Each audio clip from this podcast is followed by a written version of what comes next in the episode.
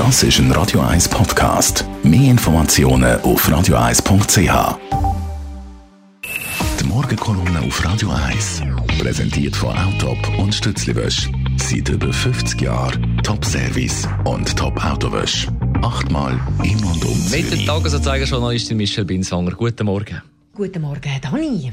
Es ist äh, die letzte Kolumne vor der Sommerferien und ich weiß nicht, wie es unseren Hörern geht, aber ich freue mich sehr auf die Sommerferien, obwohl ich das Jahr seit langem wieder mal in der Schweiz bleibe.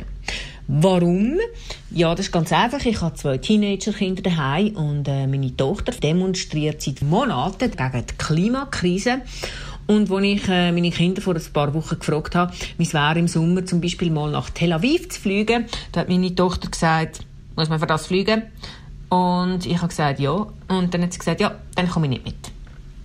Bei uns hat es damals noch geheißen, wir sind die unpolitische Jugend. 90er Jahre war unsere Zeit. Gewesen. Da ist man halt mehr an Raves gegangen als an Demonstrationen. Aber meinen Kindern kann man das echt nicht vorwerfen. Die heutige Jugend, die ist sehr politisch. Das Klimathema hat sie politisch erfasst.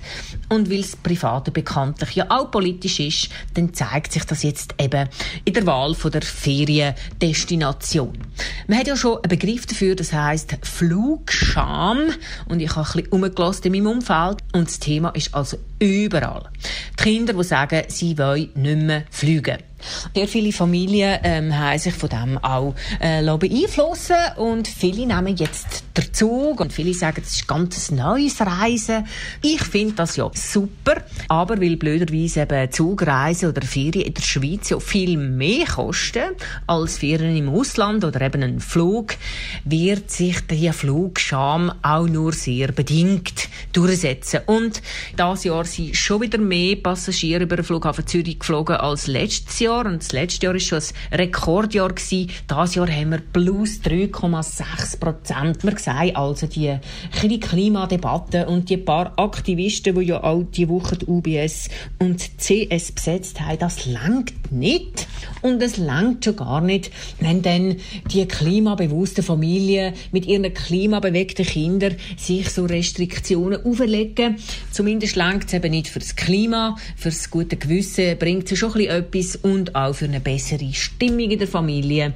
Wenn man das Klima retten will, dann muss man sich einfach bewusst sein, es ist ein globales Problem. Das braucht verbindliche Maßnahmen und es braucht neue Anreize. Sprich, es muss sich irgendwo für die Leute lohnen. Und zwar für alle.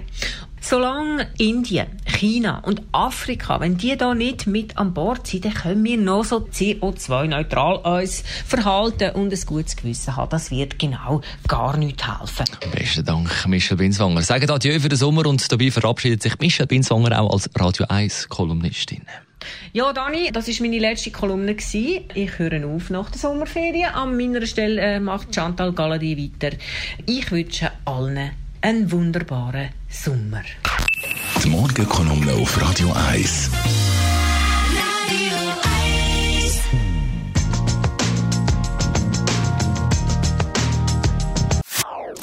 Das ist ein Radio 1 Podcast. Mehr Informationen auf radio1.ch.